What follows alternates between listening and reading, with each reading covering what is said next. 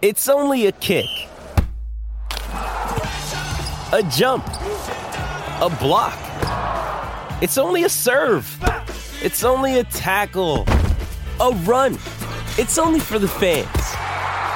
After all, it's only pressure. You got this. Adidas.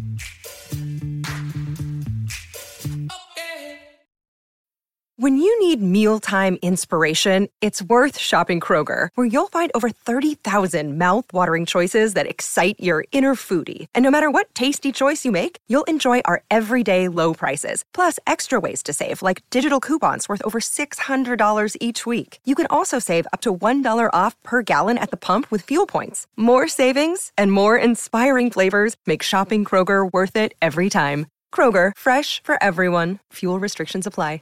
Another day is here, and you're ready for it. What to wear? Check. Breakfast, lunch, and dinner? Check. Planning for what's next and how to save for it? That's where Bank of America can help. For your financial to-dos, Bank of America has experts ready to help get you closer to your goals. Get started at one of our local financial centers or 24-7 in our mobile banking app. Find a location near you at bankofamerica.com slash talk to us. What would you like the power to do? Mobile banking requires downloading the app and is only available for select devices. Message and data rates may apply. Bank of America and a member FDIC.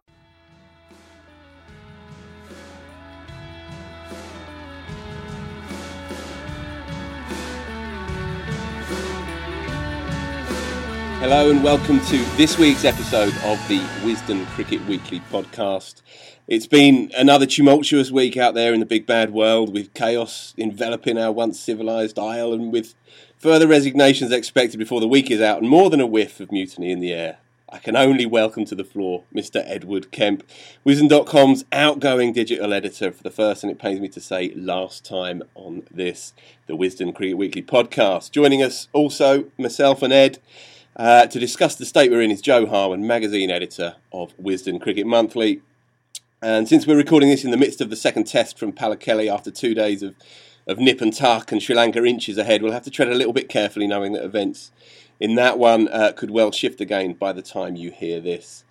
Uh, I'm going to come to you first, Ed Kemp. Um, we have you for another couple of weeks before you're moving on to shiny new uplands elsewhere. Um, uh, what has your moment been of the week so far?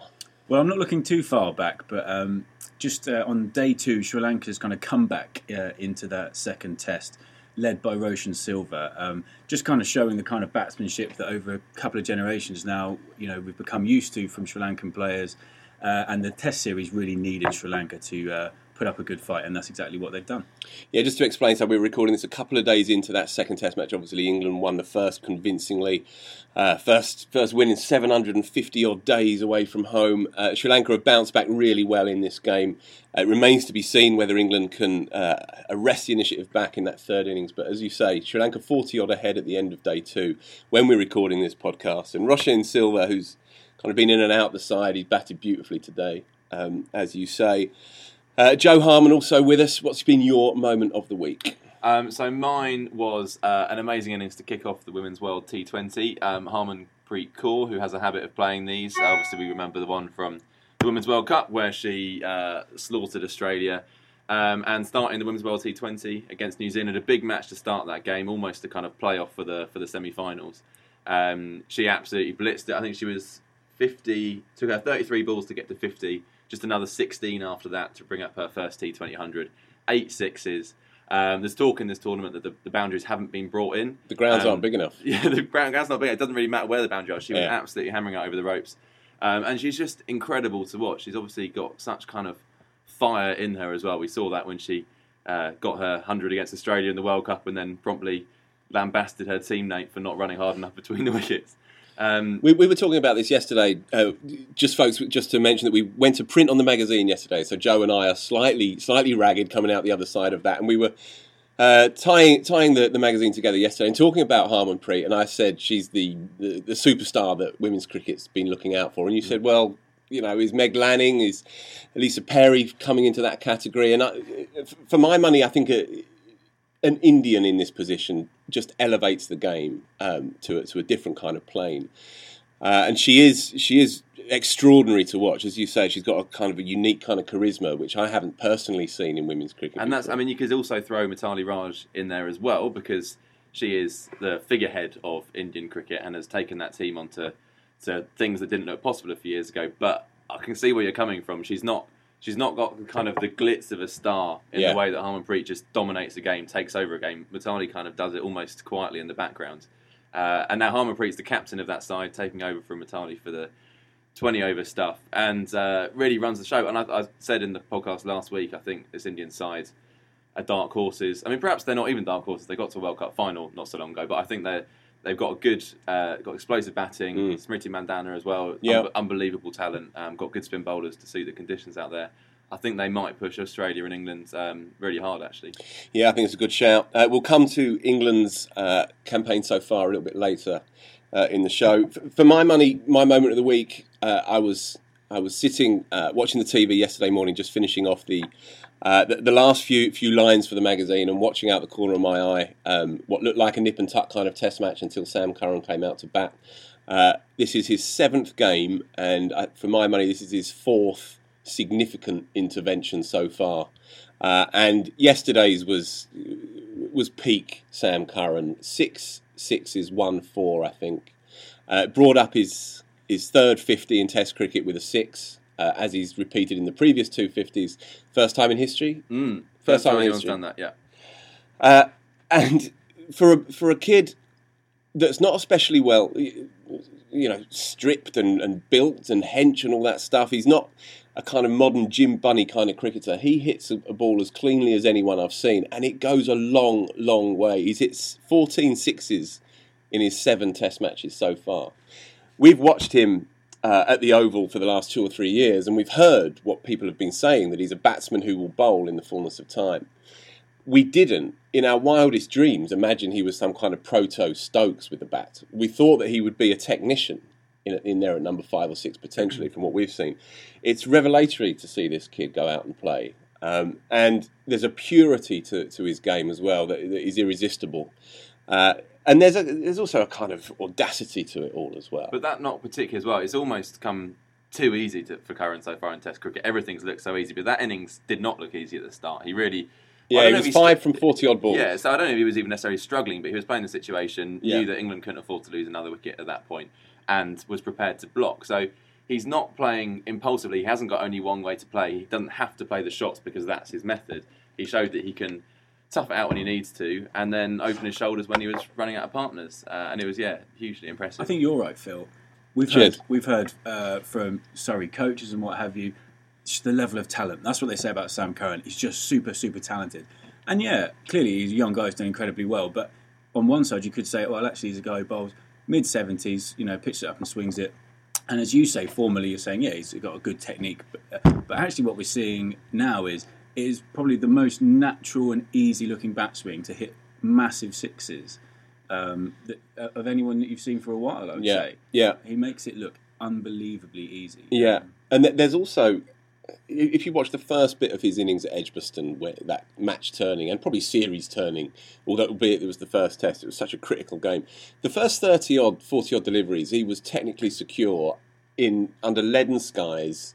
Uh, when the when the ball was doing all sorts, and he stays side onto the ball, he hits through the V. When he's playing within himself, when he's playing defensively, he looks like a top five batsman to me. And then when the game change, changes and the circumstances change, then he, he lets go. Uh, and there's a real purity to the way that he plays. Um, I, I, I fear that as we go down the line, the bowling becomes slightly more exposed at test level. And then, as you've seen, say, with Bairstow, and, and if you remove the gloves from Bairstow, then the pressure suddenly gets lumped on his shoulders as a batsman. I, I can just envisage down the line with Curran that we can get to that point. Uh, the thing is, though, from what we've seen, he looks like a player who just will bat in the top five He- in Test cricket for many, many years. He also couldn't have arrived at a better time because the way England's side is set up at the moment, if the bowling isn't working out for him on a certain day or Yeah. a session, he doesn't have to bowl that many overs. Uh, and actually, there also aren't that many top order batsmen demanding places outside of the current group. So you can almost, as they have done out, out in Sri Lanka, pack the side full of all rounders, and Curran can be what you need him to be on the day. And I can't remember one of the Surrey players was saying to saying to you, might have been was it Rory Burns saying the impressive thing about Curran uh, is that every he always single, has an effect. He always does It's something. Gareth Batty. He Gareth Batty. always has an effect. whatever it, whether it's in the field or whether it's ball Yeah. bat, he always does something in a day. Yeah. Uh, and that when you've got a player like that, you can't. You get to a point where you can't really leave them out. Yeah. Should we plug the magazine, Jo? Why not? Right. So, uh, four people on the on the upcoming issue of, of Wisden Cricket Monthly: uh, Rory Burns, Ben Foakes, brilliant debut hundred, of course, last week in the first test. Uh, Sam Curran and Ollie Pope. Um, there's a connection there. Uh, they, they all play for Surrey. Surrey are bouncing bouncing along, as we know, in county cricket. Now, we spoke to two of those. We spoke to Burns and we spoke to Pope. Um, and we also spoke to a couple of people who know the other two, and one of the one of which was Neil Stewart. Neil Stewart being the the older uh, brother and cheekier brother of Alex Stewart. Now, Neil Stewart's worked at the Oval for 20, 30 years, bringing young cricketers through. Rory Burns credits him for being the most important batting coach he's ever had. Uh, he saw Sam Curran as a 14, 15 year old, and we interviewed Neil Neil Stewart about this. And when Curran turned up with a big reputation, in part because of his older brother Tom having said, "My little brother's better than me. You wait till you see him." And Sam came over from Zimbabwe on a scholarship to Wellington College, and Neil Stewart in the indoor net saw Sam Curran, and he said, after three or four weeks, I thought, what's all the fuss about? And then they had an organised competitive game. So they had some standard nets, and he said, oh, just a, a young kid, technically all right, bowls a bit of medium pace. And then they had a competitive game, and then he saw what all the fuss was about. There was a there was a spring, there was a kind of vigour and vim in the way that he went about his game, uh, and suddenly he could see the emergence of this this absurdly brilliant young talent. Um, and, and and this is kind of a story of Sam Curran. He creeps up on you. We we watched it. We watched his debut here, and we thought, oh, who's that little kid at mid on? Yeah. You know, it's like a, a YTS scheme thing. And then he comes into bowl, took eight wickets on debut in 2015. Then went back to school. Went back to school literally two days later. We've had, we've really had a, a nation of cricket supporters who've had the same process as Neil Stewart describes there. Really, Yeah. that there was Yeah. quite a lot of people on Twitter ready for him not to be able to take any wickets. the, the, the great. Tim, Tim Wigmore, of course, you know, who, who no doubt we listen, uh, legend of our game. Uh, he, he was out there and he was saying, "Oh, and Sam Curran's coming on first first change," you know, and Australia got Pat Cummins bowling first change. Uh, Twenty minutes later, he'd taken three Indian wickets and swung the game towards England. You know, Edgbaston. But he was. We should say Tim was not the only one. And No, lot of people sure. were thinking that way because Sure, you, you never miss a chance to, to nail him. Um, okay, Ed Kemp, uh, Ben Stokes at three. Uh, talking of England's flexibility, um, obviously he was promoted after the first test, having bat, bat at five. Mo and him have swapped places. Uh, what do you think about Ben Stokes at three? Not just for the next couple of test matches, uh, in similar conditions, of course, in the West Indies, but down the line, down the line next summer, Australia are here, so on and so on. What do you think? So I suppose the, the underlying point to make, obviously, is that England do not have a nailed-on choice for number three. Well, So they do, he just won't do it. Well, yeah, exactly. They have the captain, but, as you say. And it, funnily enough, this is one place where arguably he could have said, oh, actually, I'll bat three, but there we are. Um, I think, so I wouldn't have put Mo in at number three anyway myself. Um, although, if it's purely a case of, yeah, we don't think you're good enough to bat number three, it seems harsh to do that after one test of the series. Yep. Hopefully, it was spun more as, you know, you're getting through a lot of overs and you took eight wickets kind of thing. Um, so I think of the options available, obviously in this series they were never going to pick um, an ed, you know a specialist batsman, or, you know, and affect the balance of the side in this second test really. So it had to be one of those kind of all rounders or wicket keepers. And I think Stokes probably of those ones is a he's not had a go yet, and b he he is technically very sound, and obviously what he did last. Uh, summer uh, against uh, the moving ball was very impressive. So I think he has a shot at being the long term number three. And I, th- I like the fact that they've picked someone who uh, there, who've put someone there who actually he might be able to do it next um, Yep. summer, which the best one in the world, mowing against the Aussies, is not going to happen. Jo? As- well, yeah, I mean, he plays fast bowling as as, any, as well as anyone in the England side now. So um, I think it's a good pick for now, and I think it's potentially a good pick for next summer. Whereas Buttler, I think, could have done just as good a job at three in Sri Lanka, but wouldn't have wanted him at three in the Ashes. Uh, Mm-hmm. So I think there's some there's some kind of future planning whilst also making sure you've got your best side. Do, for do, do we do we run the risk of losing the thing that makes Ben Stokes so special as a as a cricketer? That freedom, that that liberated approach, Personally, I that think otherness that he in- brings. in the England team that he's been playing in recently, batting, batting at five, he's often in early against the swinging In- ball anyway and playing yeah. these knocks. So I don't actually think if he's going to bat at five in this team, that it makes that much difference. yeah. Okay. And also, yeah, and at three he can dictate the position of the team before, Yeah. rather than It's, having to it's different it. from Curran at eight, you know. Uh, Mhm. Stokes when he was started out batting six or 7 Mhm. That's a different thing, batting with freedom. But if you're going to bat in the top five, I think you have to be a, an all-round player regardless. Yeah, and we ha- we have seen a slightly more inhibited Stoke since he's come back from his from his troubles. Do you think that was linked? It's hard to say, isn't it? I don't know whether there's a even sub- subconsciously a, de- a determination to show responsibility And penance. Yeah, I, I, it's, it's how I it's, felt It's when an I watched impossible thing to just you, ca- you can, can only guess, can't you? But there has been a, It, a it, shift. he'd probably tell us we're speaking bollocks, of course. no doubt, no doubt. We probably are not for the first time. I think there is at least something in the fact of how, regardless of the public or anything, he feels that guilty for, to his teammates that he wasn't there on that Ashes tour. So he is, and he, you know, he's obviously a very team-centric sort of a guy. So I think there's something in the idea that he wants to make every additional effort now to uh, not be letting the team down and do whatever he sees as right for the team in that moment, and therefore, you know, showing a greater responsibility. I think. That's God, I'm going to miss you, Ed Kemp. That was beautifully done. All right, um, the women's T20. Uh, it's been a, a slow burner of a start. Is that fair? Well, we had the explosive start of Harmanpreet Kaur, and Yeah. then since then, um, through a bit of bad weather, some slow pitches, uh, some slow outfields, and some mismatches as well. That's that's the other thing with, with women's cricket at this stage. There are some mismatches even amongst the top nations.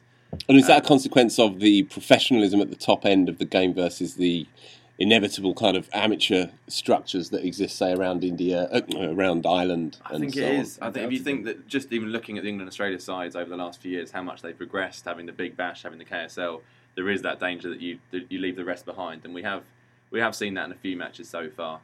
Um, it's, there's been low scoring games which have been quite intriguing as well. West Indies um, fighting back to beat South Africa, Yeah. which is the key game in England's group. England having had their game against Sri Lanka washed out, which was potentially very damaging for their hopes of qualification. Managed to beat Bangladesh in a um, rain affected game. Because if they'd had two rainouts, they'd be in trouble, right? They would have had to win their last two games, and even that might not have necessarily guaranteed their progression. I think, depending on other results. So just to clarify, then England's England's situation, they play uh, the West Indies on Sunday night and they play South Africa on Friday night. Yeah, Obviously, two wins and they're fine. yeah. Do they need two wins to be fine? Not necessarily. I think it, it will depend on other results. Um, but if they lose to South Africa, then they they'll face a must-win game against West Indies, the home side, the Mhm. reigning champions who've beaten South Africa a few days previously. So that's a situation they really don't want to find themselves in. I'm doing And- that game as well. And it I'm really good is it is an ex- inexperienced team they've got. I mean, we were talking earlier. Three three debutants um, in the opening game of a world tournament. Yeah, Kirsty Gordon, Linsey Smith, and Sophia Dunkley, two left arm spinners uh, and a middle order bat. Yeah. Um, quite a brave call, right, Ed, to go in with three three debuts. It is brave, but it does speak of where England women's cricket's at in terms of its increasing professionalism. Uh, the you know the pathway structures that ECB would talk about, and therefore how many uh, alternative players they've got to choose from. It's I suppose the argument is you know they've performed well consistently in the KSL, and therefore although they haven't got international experience, they've got big game experience in front of let's face it, bigger crowds and some international games. Um, you know in the past, so uh, I guess from Mark Robinson's point of view, it wouldn't feel like a risk really. He's just said, look, we've got all these good cricketers. Let's pick the ones who are in form and have got experience of winning games in T20 cricket. hmm Well, hopefully, um, we'll all get to know uh, these the individual qualities of these of these new uh, new players, and hopefully Darren Ganga as well. The, uh, the the commentator can pick pick up a few tips as well because he interviewed who he thought was Kirsty. Uh, no, who we thought was Sophia Dunkley Yeah. after the game. Um, it was in fact Kirsty Gordon, and she'd got player of the match. Which was bizarre because Sophia Dunkley hadn't batted or bowled in No. the game, and he knew he was doing a player of the match interview. Yeah. So I can only assume he hadn't actually watched the match. He was- Yeah, tr- tricky. Um, so yeah, Gordon's reputation as a deadly finisher, uh, honed playing for Surrey Stars, was a bit of a shock to her, considering she's never played for Surrey Stars and she bats number eleven. But but hey ho, I'm sure they'll figure it out in the end. Um, Australia have been predictably solid and dominant. Um, uh, they saw off New Zealand a couple of days ago. Uh, is is there any way that they won't be making the final? Um, I think they'll be. I'd be very surprised if they're not in that final, particularly as they're due to play. I mean, if we assume England win the group, which is very much an assumption at this point, then they'd play South Africa or West Indies, which in theory is the weaker of the four teams left in there. Whereas England then could be up against a more challenging game of, of India. Australia have been very dominant so far. Uh, thrashed New Zealand in a T20 series prior to the Mhm. tournament as well, looking very strong. And I think they were favourites before the tournament, and I think they've only kind of enhanced that over their performances so far. When you watch them, particularly in the field, they do just. I know it's a bit of a cliche, but they do just look like a well-oiled machine. Mhm. Um, they do, you know, they've got. Uh, they know exactly which bowlers they want to use when. They're, they're good uh, in the field throughout. Well, they did make a few errors in their first game, but you know they've got you know athletic fielders all over the ground. And then you know Alyssa Healy at the top of the order with the bat is absolutely smashing it. Mm. Uh, so you know they just they've got such depth. They also they value pace more than the other teams that I've seen. Australia, they they, back pace. You know Perry and Schutt and and other characters like that in a way that you don't get that impression with other teams necessarily. And it seems okay. England's hands was hand was forced because Catherine Brunt. Uh, unfortunately, and personally, you know, I really do wish her well because she's one of my all-time favourite cricketers. She she was out the picture on the eve of the tournament, so England lost that kind of seam bowling presence. But they bring in two left arm spinners. Now, I know you're playing in the West Indies and the conditions work better with taking pace off the ball, but I, I like a team that goes in there with a bit of pace, goes in there and dares to, to wang it down there, you know. And, and there's a kind of refined nature of women's cricket that, that, that I respect, but I also like it when uh, when they, when they throw it out, throw and, it out. And there, you know. actually, although all the attacks are spin dominated, it's been interesting. Um, actually, a lot of the seamers have had uh, a great deal of success. Uh, the left arm opener for Sri Lanka took a couple in the first over yesterday, and a few days ago, uh, actually Pakistan's best bowler was Aliya Riaz, who bowling with quite good pace, and that's the as the only seamer in the attack. Mhm. So these pitches don't preclude uh, quick bowlers from being successful in the women's T20. Mhm. Just as an aside, um, obviously England go out to the West Indies uh, in the new year to play three more Test matches. Um, do you think it's going to be similar kind of conditions to what they've encountered now? Do you think that it's going to be slow, low, difficult to score, sticking in the pitch, and therefore we're playing three spinners at the minute? Uh, do you think can we see the same playing out across the whole of the winter? Yeah, I think so potentially. I think particularly if, if they get a series win in Sri Lanka, they won't be particularly inclined. They won't want to change it, and if there's good reason not to, in Mm. terms of conditions, they'll stick with what they've got. Root said how much he liked the option of having six bowlers, and, and it, it does free up, particularly if Stokes is going to bat in that number three position. Yeah. He can just give you some fiery overs when you need them, and, and not really be a, a front line front line bowler. I suppose the sense. obvious change potentially wouldn't it would be the Leach position for one of the other seamers, Broad or, or Woakes. That would be the Except way- Leach appears to have overtaken Rashid, I think. but from the batting line point of view, perhaps. Yeah, yeah. Well, we shall see. Um, elsewhere around on Planet Cricket, well, Zimbabwe uh, that we touched on last week in the pod on the podcast, um, they won that their first Test match against Bangladesh, their first game that they'd won of Test cricket in five years, and I think their first overseas win since 2001. An incredible result, really. Uh, the series was recalibrated. Bangladesh came back to, to take to draw the series one-one, um, but the result for Zimbabwe equals England's last effort out in Bangladesh and Australia's as well. Um, I know though that Zimbabwe have this is their first Test series in a year, um, but, and there's few and far between Test cricket coming up in the next few years for Zimbabwe. We also have, of course, the World Test Championship that begins next year. Zimbabwe is not part of that top nine team, so they won't be a part of it, but they they are still involved in the ICC's uh, Future Tours program. India are offering them a test match next year, which will be an enormous cash cow for a cash strapped cricketing organisation. Should more be being done, or pragmatically, do they even want to be playing that much test cricket? Well, certainly, Tristan Holme, Zimbabwe correspondent for Wisden Cricket Monthly, has, has said Test match cricket is not their priority. They want to be playing white ball cricket. And Ireland Whisperer are in a similar boat Yeah. financially. and find, that's it. It's just too expensive to host these host these games. That said, like Australia are doing, Jonathan Liew um, wrote uh, another columnist of ours for w, WCM uh, wrote that he thinks it's overdue that England go over there with a changing political situation with Mugabe gone. This is the time that England can go back out there because they've had some fantastic games over there in, in, Yeah. in many years ago now. no Um, sign of it up to 2023, incidentally. Right. Neither Australia nor England will be going out there. right. So, And we don't know. I mean, if Zimbabwe aren't really inviting teams to go out there, then maybe that's not the that's the call. But they could still, I think, England could go out there for a, for a one day series. Just the always the question: how do you how do you fit it all in? And that's that's always going to be the problem. And Zimbabwe really are probably going to spend a lot of time playing Ireland, Afghanistan. well, yeah. And looking at the future Uh, tours, Nepal, that's, there's Hong a lot Kong, of that kind of possibly. cricket. yeah, not in Test cricket, obviously, but in the one day stuff.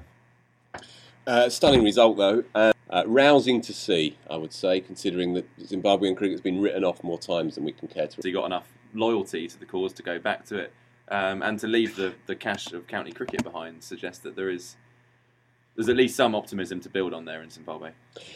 Uh, elsewhere, uh, Australia won a game, whee! but then they lost another one uh, quite comfortably. So South Africa took that ODI series. Um, do you want to put the boot in, Ed Kemp? Well, It's not really your style. it's uh, obviously privately. You know, you have have your own thoughts about seeing Australia. Oh, go on, make, make them publicly. again. Go on. Um, you're, out, you're out the doors soon enough Yeah. anyway. Come on. You have to try and control yourself as an England fan, and not and not gloat too much. I think because Nah. we know it's never too far around the corner that uh, it's coming back at you. But obviously, it's um, you know Aaron Finch has been pretty honest. He's been pretty clear that you know he would actually quite like the makeup of the team uh, to change, perhaps significantly. I mean, let's face it, the, the the issues in white ball cricket have been going on for a long time. You know, this is not a new thing, Mhm. uh, and it's not just a post uh, Smith and Warner thing. Um, this is They look, it Let's- looks like quite uh, the bowling aside when they've got their quicks available. That's a strong bowling attack, but the batting lineup doesn't actually look like a very strong. It's not like they're underperforming massively. I don't think that just doesn't look like a very good fifty Yeah. over batting side now Yeah. to me. They don't bat particularly deep. I think they've won three in 20 by my maths. I think it had been two in two in 18, 19. So I think three in 20 they've they've they've won in the last the last year or so. So it really is crisis time for that that that, that white ball side. The question for me going into a huge uh, winter series for them against India. India have never won a Test series out there, uh, but Australia have got half a team out, of course, infamously. Um, do you see Kohli finally turning them over? I think it's really exciting because almost whatever happens is an interesting uh, result. I think Yeah. it'd be fantastic, I have to say, to see uh, India go there and win. And I don't just say that as a bitter England fan. Uh, India to go and win because you kind of have the sense that actually this squad sort of deserve a big away series Yeah. uh, win. You know, they do have players. They were a bit. And cricket could do with it as well. Yeah, I think so. But you know, actually, almost regardless of who, of who they've got in the team, Australia are difficult to beat when they're at home. And you know, we, we thought that last winter's Ashes series would be, or a lot of people did at least, be fairly close. And the bowling attack absolutely hammered them. Now, obviously, they won't have Smith in there, but there's every chance that they'll be in a, in a lot of these games, Australia. So I still think They will still be- have the quicks. Exactly. They'll still have Pattinson is and they've got a couple of batters who you think, you know, obviously they've got the in them to collapse, but they do have a couple of batters as well. So I think it would still be a great achievement for India to go there and win. I think India go to Australia with a stronger pace attack than, than England offered. Yeah. Um, though, and I think that I think Bumrah will be a real weapon there. I think Yadav as well um, has been bowling really well recently. Uh, they've got real variety there, and I think I mean I'd be surprised if Australia win that series. Um, I think this is the time that India will do them over. Mel Jones, another columnist of ours in the magazine, said Australia have never faced such a difficult Test series uh, at home, and I think that's I think that's right when you look at the quality of the opposition and the off-field mess that they find themselves in. All right, folks. Um, looking forward then to the next week, um, ignoring what's happening up the road in Westminster, if we possibly can. Uh, what are we looking forward to? First of all, uh, Edward Kemp. Well, um, we, I was going to say I'm really looking forward to seeing um, the beginning of that tour next week. So India start playing their T20s uh, next week. Obviously, um, we've talked about Australia's uh, white ball struggles, but just the fact that that cricket's kicking off and we have a, a winter of, well, for us in the UK, a winter of, of cricket in Australia with a, really exciting India team to look forward to. I'm, uh, I'm excited about. hmm Jo Harman. Uh, well, we've touched on it already, but um, I'm looking forward to the new issue of Wisden Cricket Monthly Mm. coming out. It's really good, isn't it? It is a good one. It's packed full of stuff. At one point, I did wonder if we'd done more pages than we were meant to, because we couldn't work out how we'd fit it all into 100. What's your favourite bit? Um, so I would say the uh, another big feature in association with Crick Viz um, on the golden age of pace, or the new golden age of pace that we find ourselves in. Uh, not talking about rapid pace, but we're talking about seamers such as Mohammed Abbas cleaning up um, with historically good stats.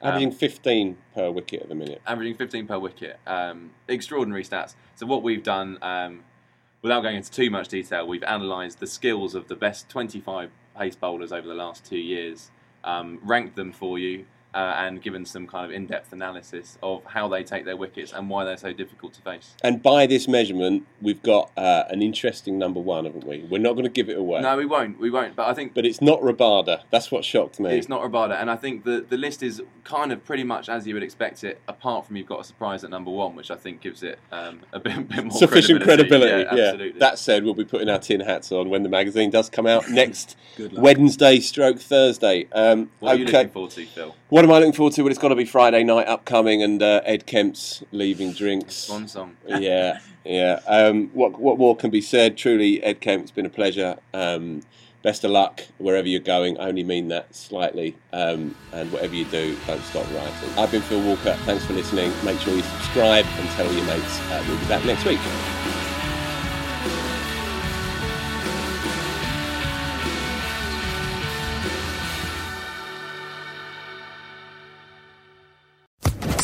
Social Podcast Network.